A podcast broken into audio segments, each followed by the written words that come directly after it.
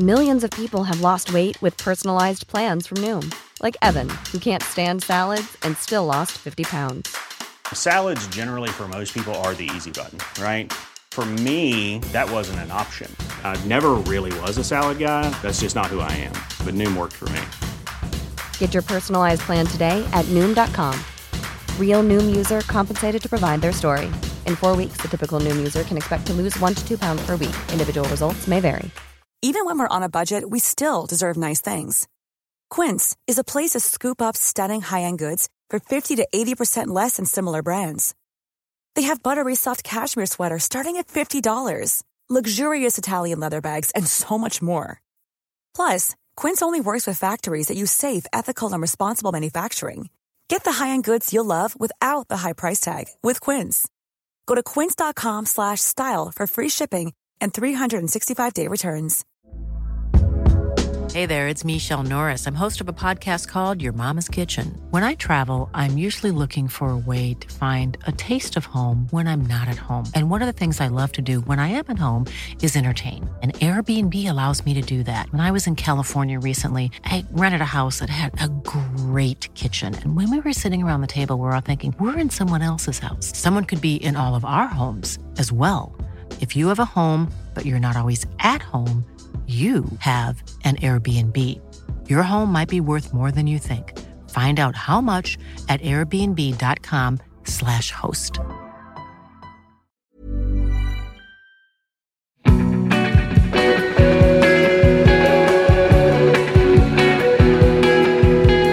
I think um, I think last time we spoke, were you moving house? Yeah, maybe I was. Yeah, maybe I was. I've actually I've moved, uh, or maybe it was actually into the studio. I'm not too sure. But uh, but yeah, I got uh, yeah, I've moved house and uh, moved uh, moved into a studio over here as well, which is nice. So just been uh, getting started on new songs. Really, next album, I guess.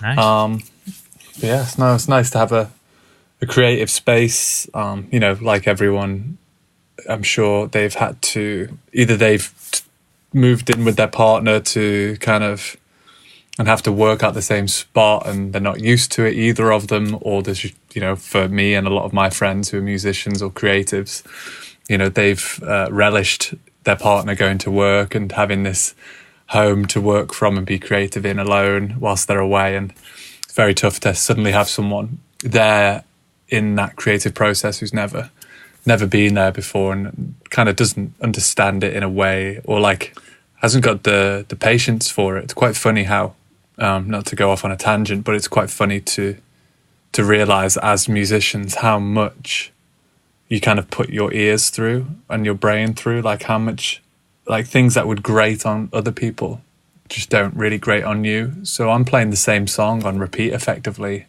nine to five, you know, trying to write a song. I'm looping melodies. I'm playing the same parts and, and, you know, I'm like, I don't even think about it but then, you know, my, my partner Ali's just like, you've got to stop playing that song after like two minutes. And it's understandable because if it was any other song or any other person's work, you'd probably feel the same. But it's it's a weird patience that you've got to have uh, with music. And so, is it because you've made I, it? I don't know. Actually, I think I think I'm patient with other people's music as well. I just think you've I've spent the past 10 years just doing the same thing, you know, music. And so I'm just used to listening to the same thing over and over again and trying to make it better with each kind of pass and all of that. And so, um, so it's been quite f- funny to reflect, seeing someone else's reaction to it, and then you reflecting on it as well. How I'm like, wow, yeah, that is a weird thing to do in your job, just to constantly listen to the same piece of music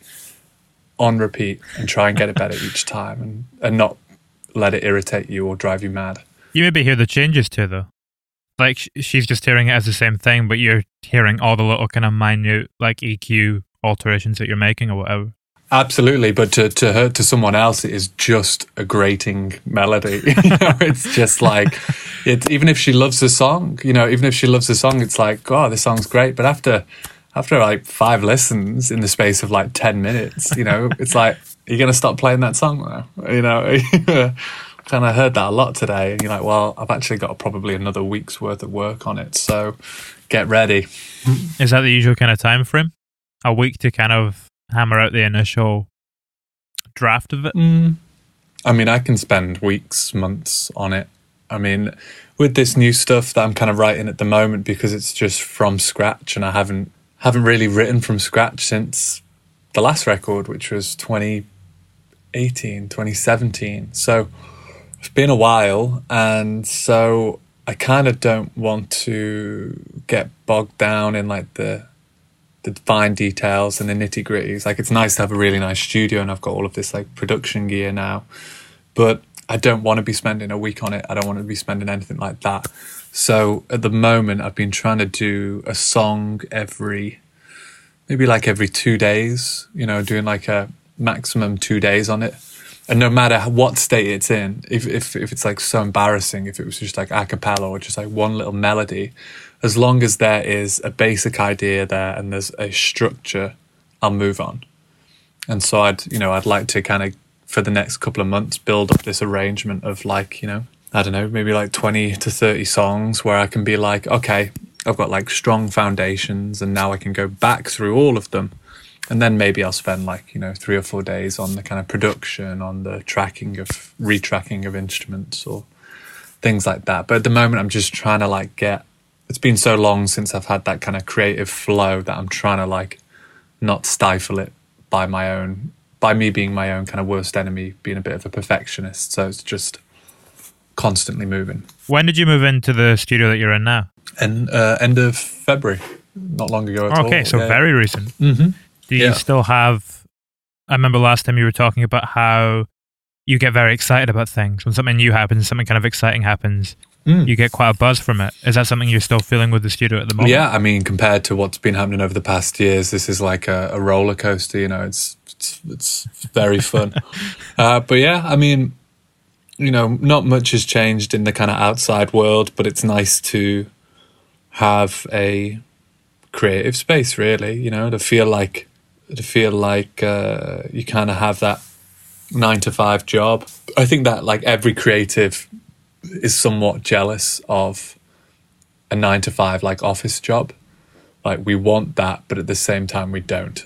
You know, we still want to be creative, but you still want to you want to have this sense of like purpose. You know, something in a day that's like I've got to turn up, I've got to clock in, and all of that. And it's tough to do that from your own bedroom or your own living room or anything like that. And so, you know, I kind of very much make a point of trying to get in here every day, the same times, try and leave at sensible times, go home for dinner, and you know, the commute of cycling or driving and stuff like that. So I think that's probably the most exciting part of it. I know it sounds dead sad, but like I just think that sense of uh, you know, just that sense of like purpose of like you've got something to do today is a big thing. Yeah, base to center yourself around. Yeah, absolutely. Like you know, it's um, it's tough to. Some people, I think, some people probably start, uh, probably like strive in unpredictability, and they like kind of buzz off that kind of you know making things up as they go and like on their feet. Whereas I think I'm just, I just need like the kind of basics there to work off. I just need like the space, the time, the feeling of needing to be there, and all of that. So I, you know, I like a little bit of stability to work work from. It's interesting as well because when you think about it in the context of the music that you've been putting out lately, place is such a big theme.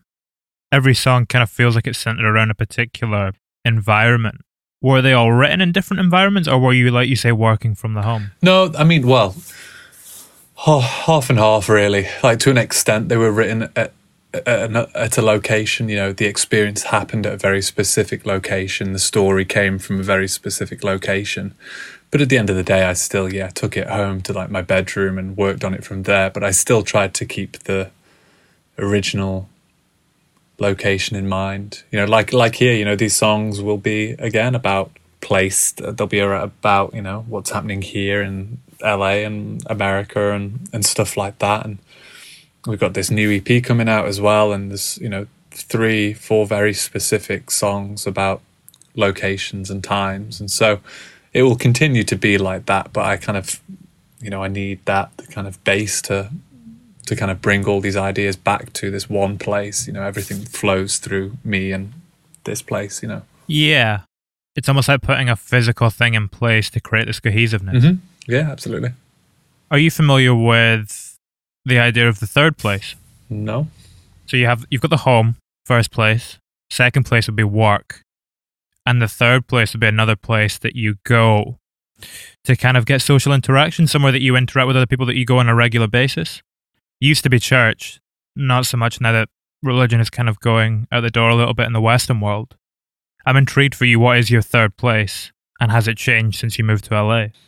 Third place. Yeah, I mean, I can a, a bunch come to mind, but I think I've always been like a social person. I like I need social interaction to kind of lift spirits, move on with the day. You know, like it's not, I'm not the kind of person who can just like see friends at a weekend. You know, I need to try and see someone each day or every other day.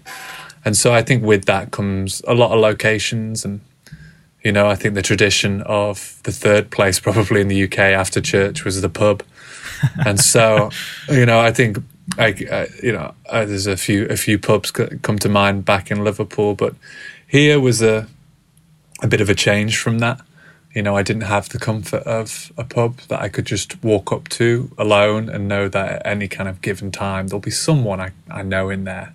You know, the odds are that I'll bump into someone. So, you know, Whereas here, this is just a huge place and that just does not happen. And so the third place is, it's tough. There's so many. It's like every time it's different. You know, you have to very, make a lot of arrangements. You have to plan ahead, and it's you know, it's restaurants, it's bars, it's parks, it's beaches, it's all of that, which sounds exciting and it is nice. But I do crave that local. You know, uh, I mean, local as in a pub, but also local as just that specific third place. I, I miss a bit of uh, specificity, you know, in a way. Don't know if that's a word, but yeah, you know, um, but but yeah, I think I would I, I would like that, you know, over here. But at the moment, it doesn't. But I think in a weird way, that probably helps me and who I am and what I do because it probably keeps it more interesting, really. And there's probably more chance of things experiences happening and encounters happening in these foreign new places, you know. So I probably it's probably better that I don't really have a specific kind of local or something. Just in terms of like more spontaneity and more unexpected things happening. Yeah, yeah, yeah. I think so. I think spontaneity is uh, such a huge thing. Like I can think back about so many previous ideas that have come for before this last album majority of my songs came from stories on the road and i think that is the kind of spontaneity that happens things that happen in each city and motels at the side of highways or you know just dodgy places cool places. All of the people you meet people you love fight you know all the rest of it. So i think you know i haven't got that in my life at the moment. So i think the spontaneity probably does come from these new little places to socialize or meet people or yeah spontaneity is probably a big a big thing. Do you feel something flick like creatively when you're or like a, a switch flick creatively when you're actually in the moment itself. When the spontaneous thing happens do you feel something kind of get triggered? Only since this last album where song uh, where i made a conscious decision to uh, be better in the moment uh, thinking about these things. Like this third album was something for me, a big point for me where I was like, I need to focus on my lyrics. I need to focus on what these songs are about, these experiences that I'm having. I need to put myself out there and I need to experience it and I need to document it. Uh, as opposed to just like you know rotting in a studio over production loops and uh, you know it being about the production value and not the actual song you know with the last album all of these songs were very specific in what they were about. And there's a song like maybe Actor, for example, where it's just, you know, I had this experience and I was with these kind of like awful people and I was like, oh, fuck these people. like, this is the LA that I don't want to be in. And all of that. And there was very much a switch. It might not have come exactly in that moment, but definitely in the kind of ride home in the Uber where I was like, this is what I've been talking to myself about this is where I need to now go home, pick up the guitar or lyric book or, you know, pen to paper, and I need to flesh out what I'm feeling, what just happened, and all of that. And so since then, that's now the writing style, and I'm very happy about it. I enjoy it, and so if there's ever the if, if there's ever some feeling of just a kind of strong emotion, I I definitely try and like take note either in my phone notes or pen and paper or whatever, and I try and kind of like journaling more, you know. Do you think songwriting makes you observant of things in life that other people maybe wouldn't be? Like what have might just been like the kind of encounter you're describing there might just have been something that someone experiences in the moment and then writes off, but then you've kind of taken it home and completely honed in on it and unpacked that experience and what it means to you. Yeah, I mean that's music. Yeah, it's just relatable experience. You know, there's reasons why people love artists or love songs specifically, and it's just at the end of the day, it's relatable, and so you know you try and find that experience, and you try and keep it not too specific. You know, you try and keep that general theme of this is what it's about, but then you try and put your own kind of experience into it. You know, the the specific moments. So it's this weird kind of balance where you've got like, you know, so for actor, for example, it's like you know the general over overlying theme is kind of social anxiety or loneliness or you know communication or anything like that. And so that's what you're generally trying to get across. But for you you know for your own sanity you need to let go of your own experience and voice it. And so you get your specifics in there. But yeah so it's this weird kind of tug of war between the kind of specifics and the kind of overall overall themes. Was that the first time you kind of experienced the vapidness of LA? Uh, no, I've experienced it many times. no, there's uh, there's there's a lot of a lot of funny moments I've had in LA. Uh, I think I think that one was that one just meant more because I had moved there.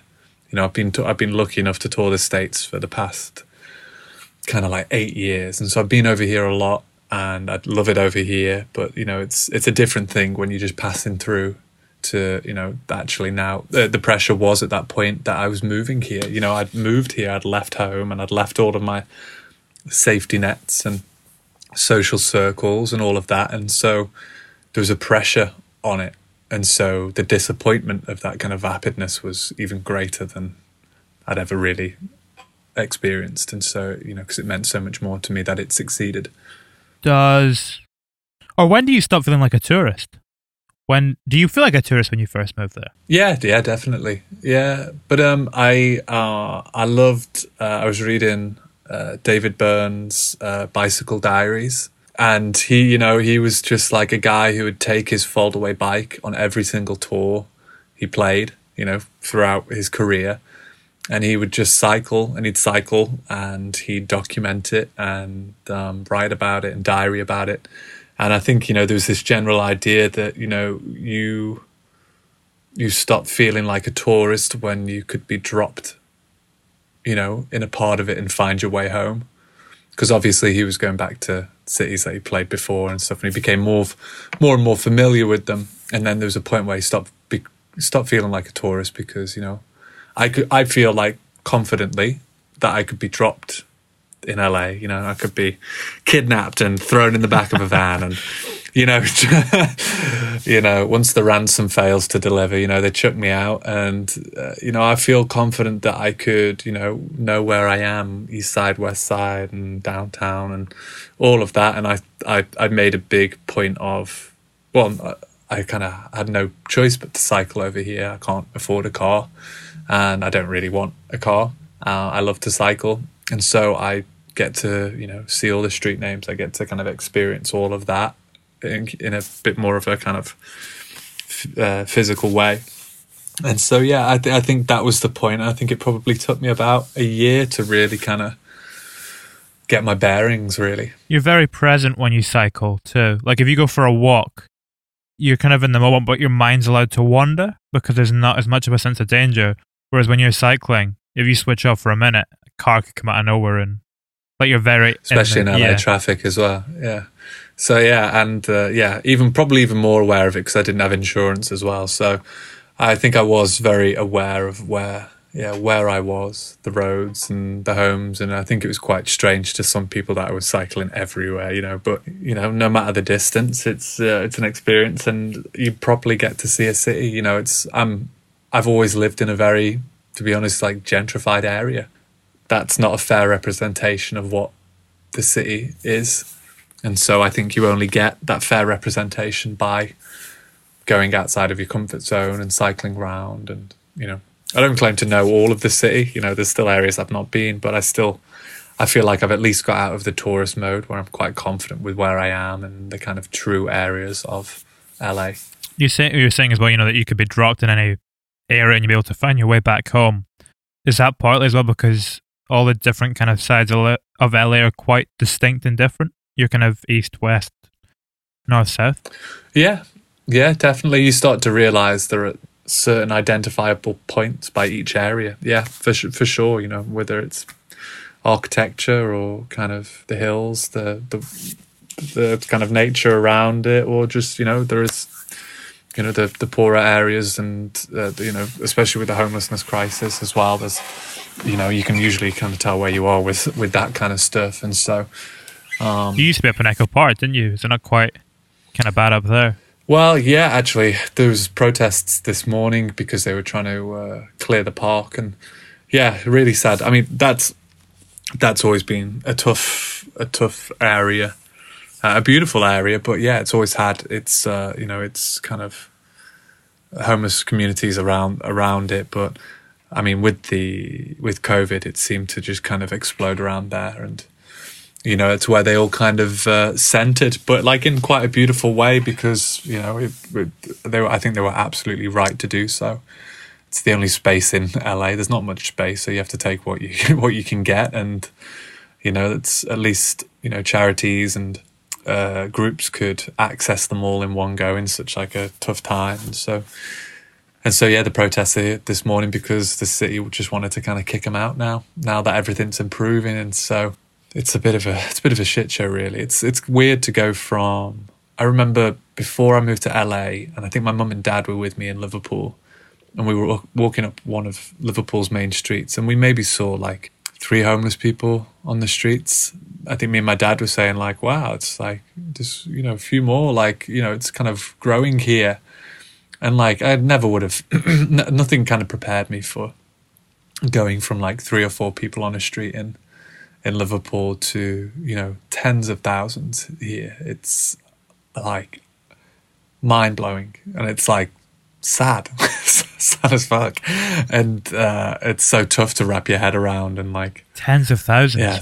Like when you think about that number, yeah, yeah, and I mean, it's. I think it only gets worse. You know, the more north you go with San Francisco and and places like that. So it's. I mean, that's been like an eye opening experience over here, seeing that with your own eyes. And so, and it's important to, that's basically coming around to what we were talking about. It's important to see those things. And I feel like, you know, yeah, it's, it's, you know, it's bad in Echo Park, but fucking hell, it's bad in downtown, in Skid Row, in South Central. And so you're only going to get to see that and wrap your head around it if you get out there. And, you know, I think cycling has been a big thing for going to see those places and see what's happening there and to kind of educate myself further on what's happening, you know. Do you ever become accustomed to it or is it still something that kind of shocks you on a daily basis? Still shocks me.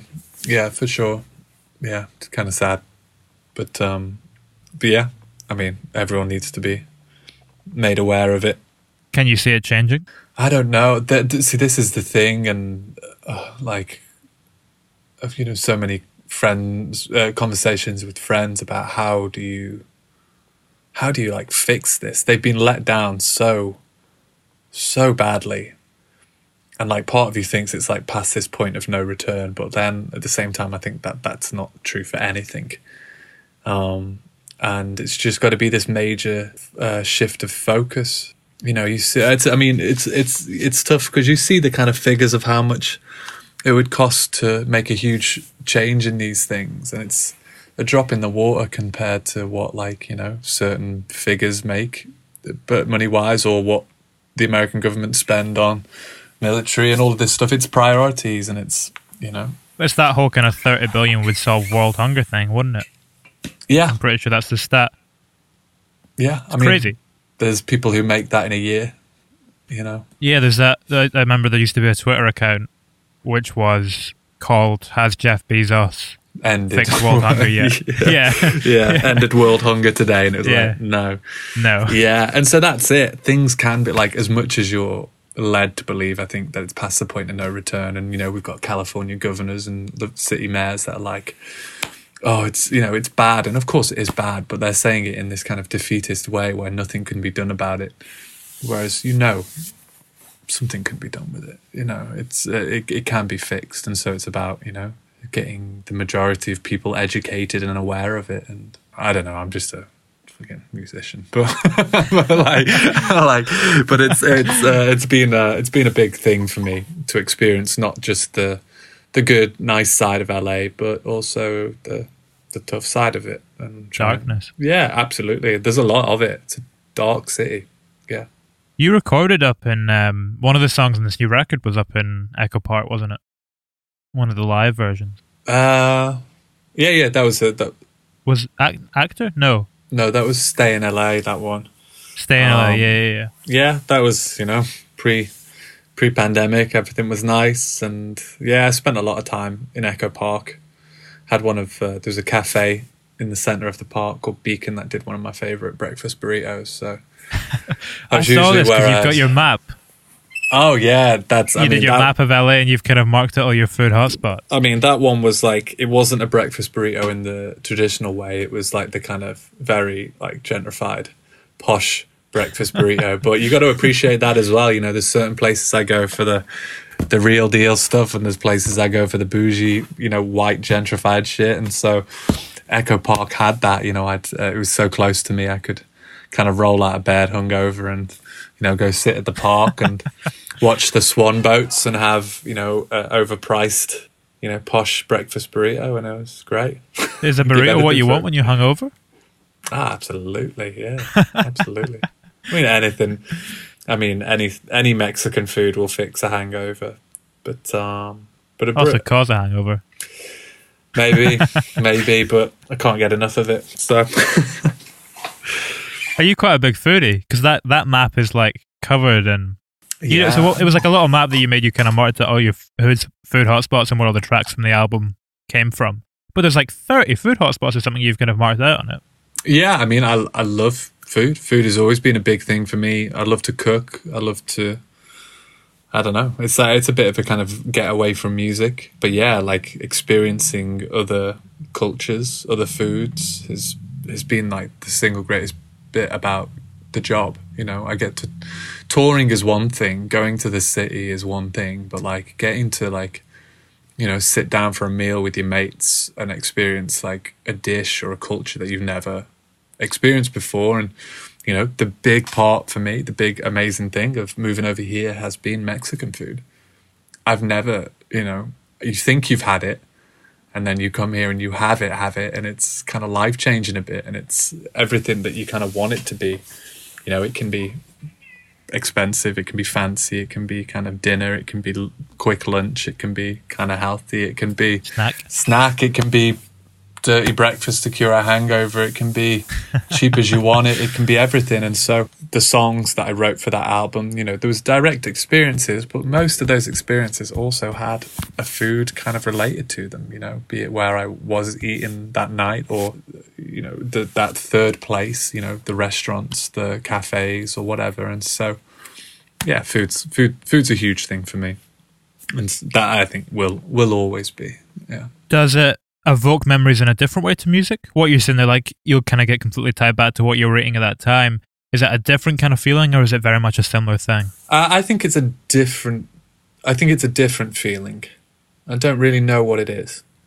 I got really homesick a few days ago. Well, I've been homesick for the past few weeks. Unfortunately, my I lost I lost my nan, and due to COVID and travel restrictions and all of that, I couldn't I couldn't make it home in time to go to the funeral, and I wouldn't have been able to go back come back to America. And so it was a horrible kind of ordeal with all of that. And so I've been a bit homesick for the past few weeks, but you know, food has kind of brought me out of it, you know, in the sense of friends taking me out to just kind of distract me and share a meal. And, you know, you kind of, uh, you go over these amazing memories that you have of that person with food. You know, you talk about the, what she used to feed me as a kid, you know, every Sunday and all of this kind of stuff. And they evoke this. I think it's maybe sometimes a bit more personal than music. It's direct. It's like, it's like tangible. Is it because of the sense it's linked to. Like music is obviously linked to hearing, but food is linked to taste. It's linked to smell. Yeah, it's kind of tapping into more senses.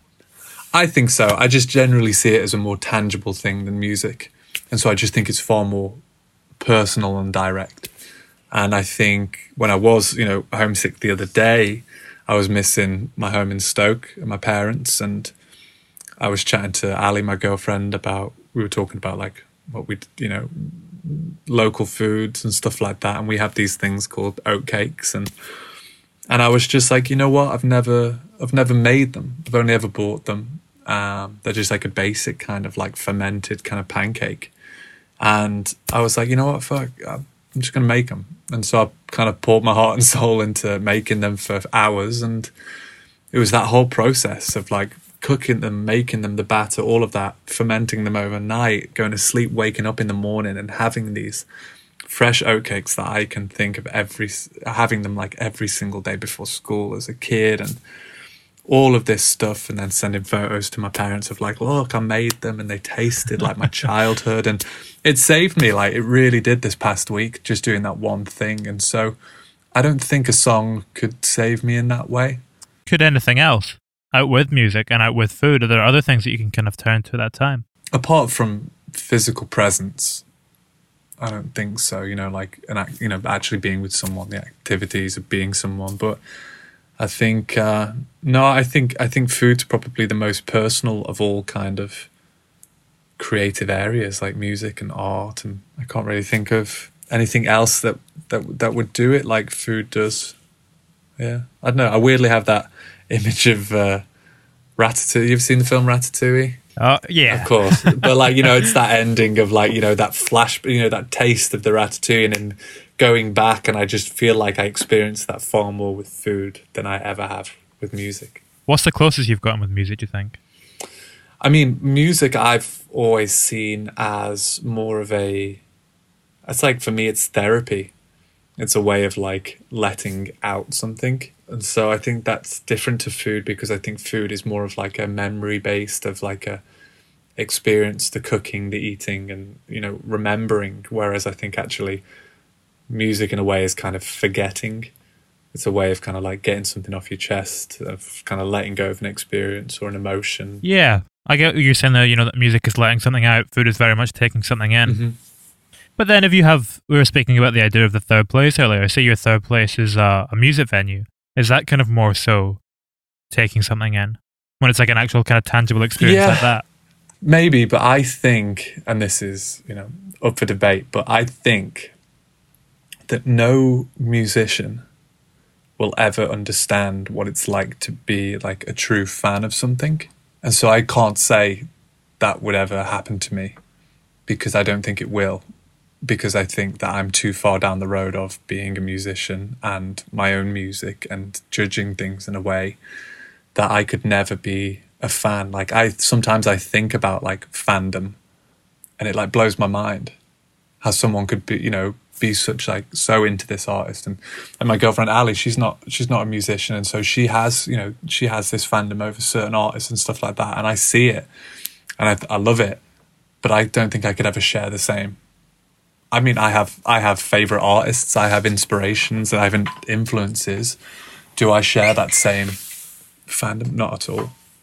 It's it's strange. I think I don't know why. I don't know where that line's drawn but but yeah, I think I can only ever be a creator, not really a taker of it. I'll enjoy music, of course. I'll listen to music, but but yeah, I couldn't be a fan. Have you always felt that way? Like, do you very much feel like there are people in the world who are creators and make stuff, and then people who are consumers and take stuff in, and it's only the consumers that can really be have that ultimate fandom? I think so. Yeah, not really thought about it too much before, but I think now, I how you've just put it, I I think so. I think there's like a, a difference between a creator who consumes and just a consumer. Yeah, that that I will never fully experience. I don't think. I don't think I will. I don't think I have, and I don't think I will. At what point do you feel like you realized that you were a creator and that you needed to make stuff to be fulfilled? I mean, for the most part of my life as a kid, I was very heavily in sports. That was like my career at one point and what I wanted to do. And I think it might not be creating in the sense of like writing a song or building something, but I think you create in sports, you kind of create opportunities for yourself and you create teamwork and you create these kind of like moments of bonding with with people. And so I think I've always been a kind of like team player, collaborator, wanting to wanting to do something physical um, and when that obviously kind of came to an abrupt stop, uh, you know, I had other things in my life, and I was studying like product design at school, and I enjoyed working with wood, albeit very badly, you know, but you know, enjoyed making terrible coffee tables and stuff like that. Um, and then it kind of moved into you know physically, you know, playing a guitar and a keyboard and making something a bit, you know, not as physical, but like you know, a song more emotional. And so I think I've always kind of had that. Um, yeah, for most of my life, I'd say. Yeah, it sounds like you had that urge to kind of design, like what you're saying about making the coffee table, which is a little bit different to. Is the songwriting itself then almost like expressing yourself and letting something out, and then the designing part comes in after when you're kind of looking at it from a production sense and kind of sculpting it a little bit more? Yeah, I think so. I mean, I think of like building a melody or building a harmony in the same sense as I would build a table it's all got like layers and it all has to fit together in a very kind of specific way. Um, you know, if you want it to be structurally sound, you know, you you know, the tuning and the harmonies and the the intervals and all of that. So I think I do think of it in the same sense as building something physical. Yeah. It brings up, you know, where we're speaking about how each song is a very distinct story earlier on, how it's linked to a specific place and a specific experience. Mm-hmm when it comes to looking at the designing of it in the context of that, do you almost let the kind of story run for as long as it needs to, and then you kind of look at it and try and sculpt it, like lyrically? Mm. Or how does that process kind of function where you condense that story into like a, a kind of pop song format, if you know what I mean? Yeah, I mean, in that, in terms of that format, I think it's, you know, we were talking about that balance between specific and kind of overall themes and I think that comes structurally in a song of, I would say, or at least my method would be, that a verse is for the specifics and the chorus is for the overall themes. And so, you know, you think about this experience and, you know, the verses, I'll take those opportunities to be very specific of like exactly what happened on that night or those exact feelings emotionally and try and outline the scenario and be a bit more kind of descriptive. Whereas the chorus, I think, is your opportune moment to, with a strong kind of melody, to get across this overall theme, whatever that may be, you know. But I do think verse, chorus, you know, traditional pop songs, you know, verse, chorus, verse, chorus, middle eight, chorus. You know, I I I think of those as the kind of you, them, you, them, whatever them kind of thing. You know, it's um, that kind of push and pull. Do you need to identify the kind of core themes then before you start working on the song so that you can allow it to kind of flow through both? I think it can. Like you say there. I think you kind of know, or at least I do, when when I whenever I'm like approaching a song, like these demos that I've been writing over the past month. You know, I I haven't put vocals or lyrics on them or anything, but I know in my head, I know what each one will probably have as the overall theme or the story that I've got in mind that I want to go to. And so I don't need to put lyrics on them now. I don't need to go specifically into writing verses and choruses or melodies and stuff like that. I just need to have this loose idea of what they're going to be about. And I know that that will be the overall theme. And I'll kind of relive those stories as as and when I come to to write the lyrics. So you'll complete the entire soundscape before you put the lyrics on top. Yeah, not even com- not even complete the soundscape. Just kind of reserve a spot.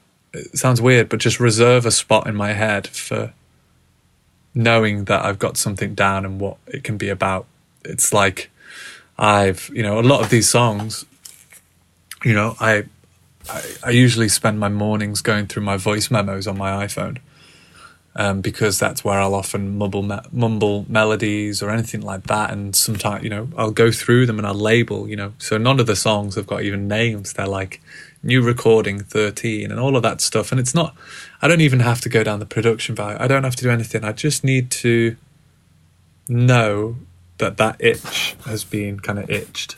You know, there was something on here, there was something on this phone that got me excited, that got me kind of feeling creative. And, you know, now I need to, now I need to just make sure that that sees the light of day. And so I'll put it down on my computer and I'll, I'll reserve that spot, you know, and I'll, I'll come back around to it. And that's what it's about. It's just, you know, kind of creating these moments or quick ideas, fleshing them out a little bit, and then not putting too much pressure on them, getting everything out that you want to get out, and then coming back around with a kind of finer comb to to really kind of hone in on what it was and what why why it felt good to you. One of the things you do on this last record as well is you kind of have this like sonic tension it's maybe a little bit of a pretentious way to describe it, where, where, you have you have like the acoustic side to it, mm-hmm. and you also have the electronic. Like you quite often have like electronic drum beats, mm-hmm. kind of the acoustic guitar, and they're kind of going nicely against each other. Is that something you identify quite early on because it kind of carries throughout all of the songs? I'm wondering at what point do you kind of pick out these threads that kind of connect them all together? To a degree, yes. To a degree, that's thought of but at the same time, I like to leave a little bit of room for spontaneity. There's a reason why I'm going to this recording studio to work with these musicians. You know, I don't want to have everything figured out. I want them to have their input. And so, in a way, you know, you can, as much as you say, like, I want there to be, you know, some feeling of sonic tension or like something in this moment. I'll try and get it down as best as I can get it down. But at the same time, I want to allow them to do what they do. And to be honest, usually, well, I think in the case of this this record, you know, there were some restrictions to the studio. It wasn't a glitz and glamour recording studio with every bit of software and every single instrument and stuff like that. The guys very much turned up like a live band with their live gear set up.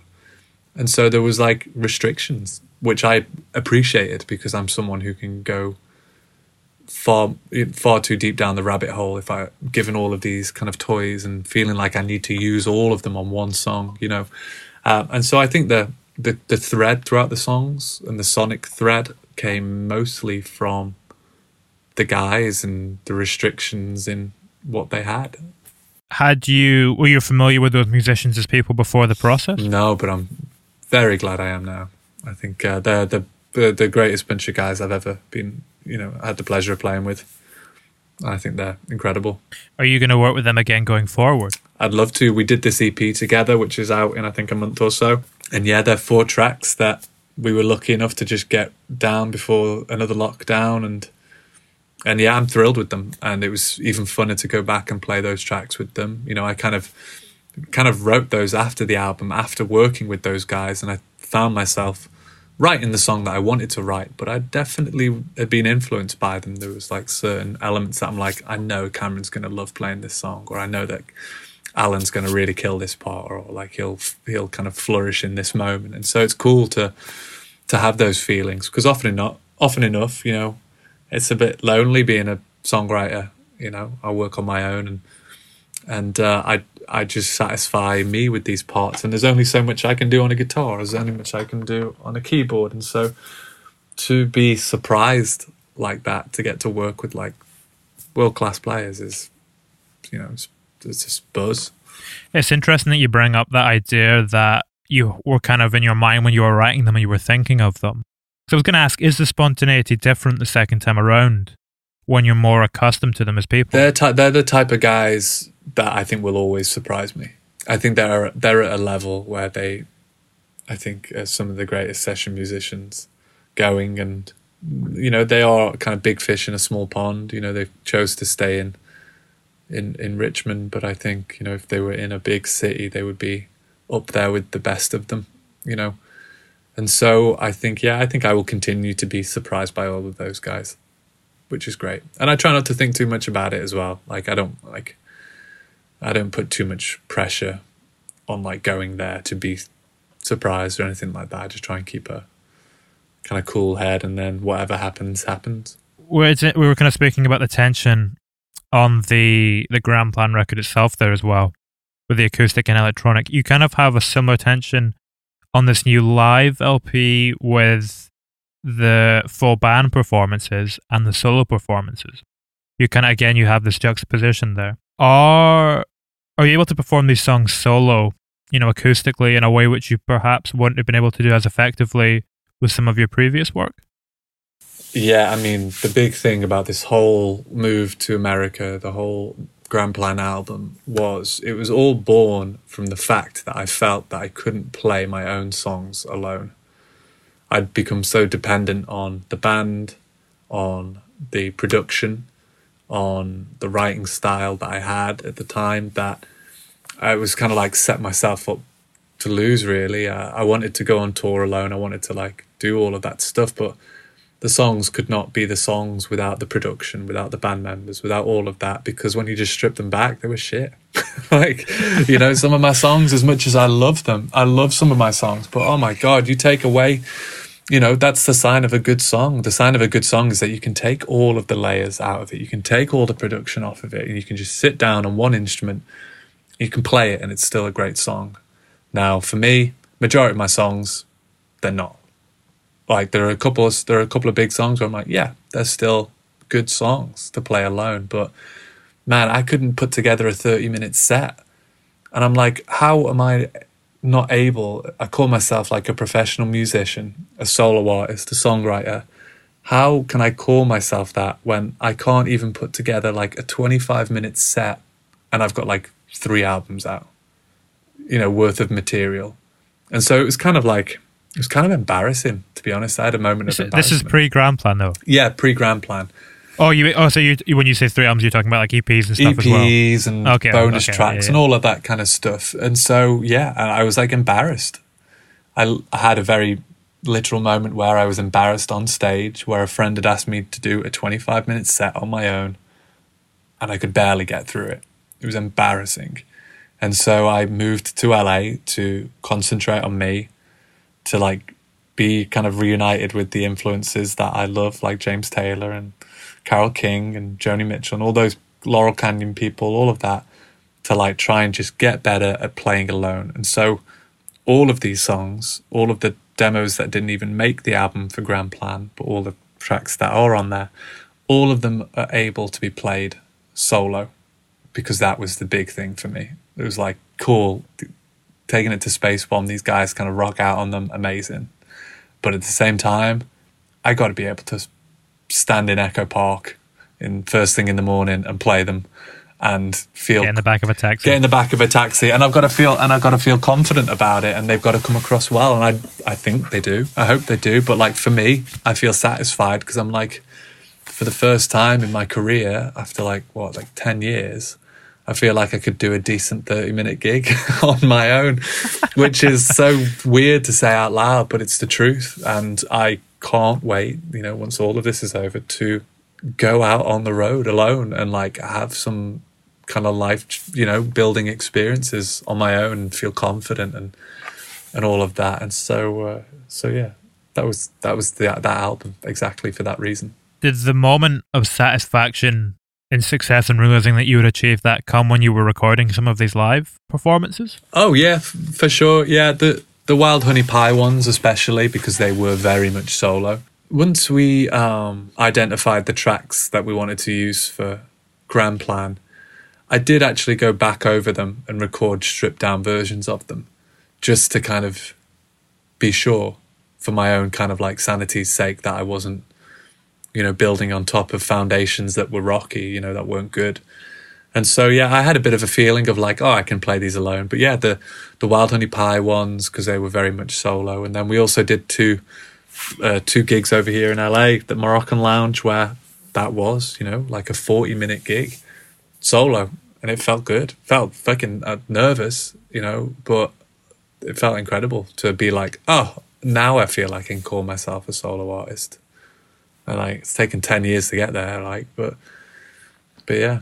I wanted to um I wanted to wrap us up on a question I asked you last time. Because after we so the record had just come out when we spoke last time. And I asked after this kind of period of intense change, you know, moving five thousand miles away, with where you are in your life after such a period of intense change, what's most important to you as both a creative and as a person? And then how does that impact your music?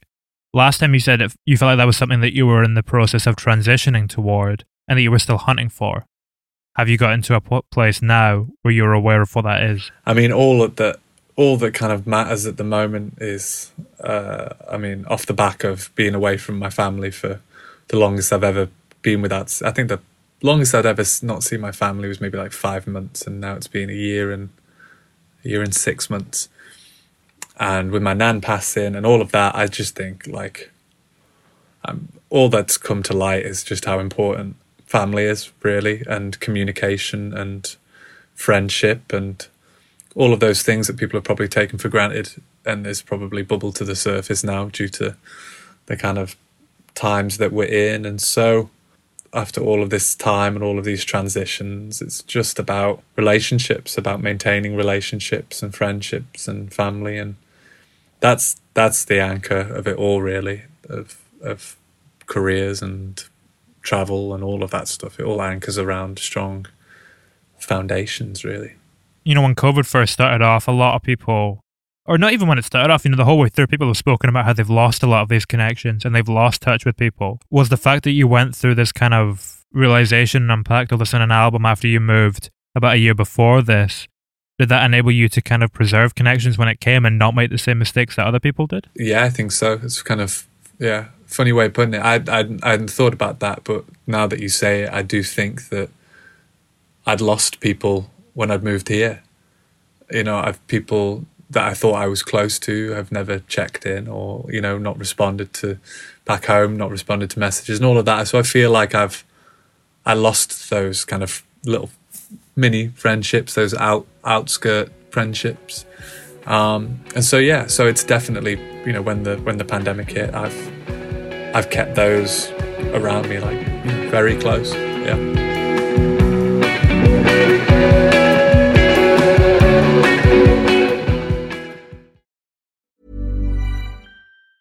Planning for your next trip? Elevate your travel style with Quince. Quince has all the jet setting essentials you'll want for your next getaway, like European linen premium luggage options, buttery soft Italian leather bags, and so much more. And is all priced at 50 to 80% less than similar brands. Plus, Quince only works with factories that use safe and ethical manufacturing practices.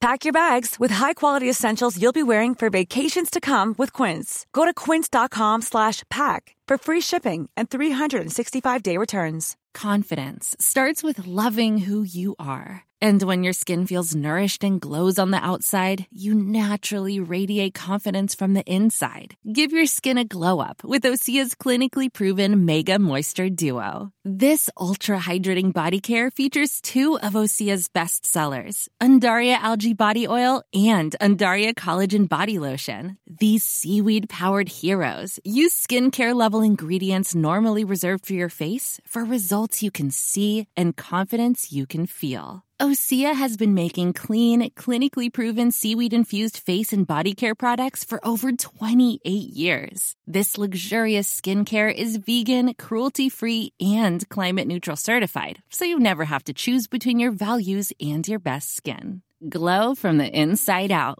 Get 10% off your first order with code GLOW at OseaMalibu.com. That's O S E A Malibu.com code GLOW.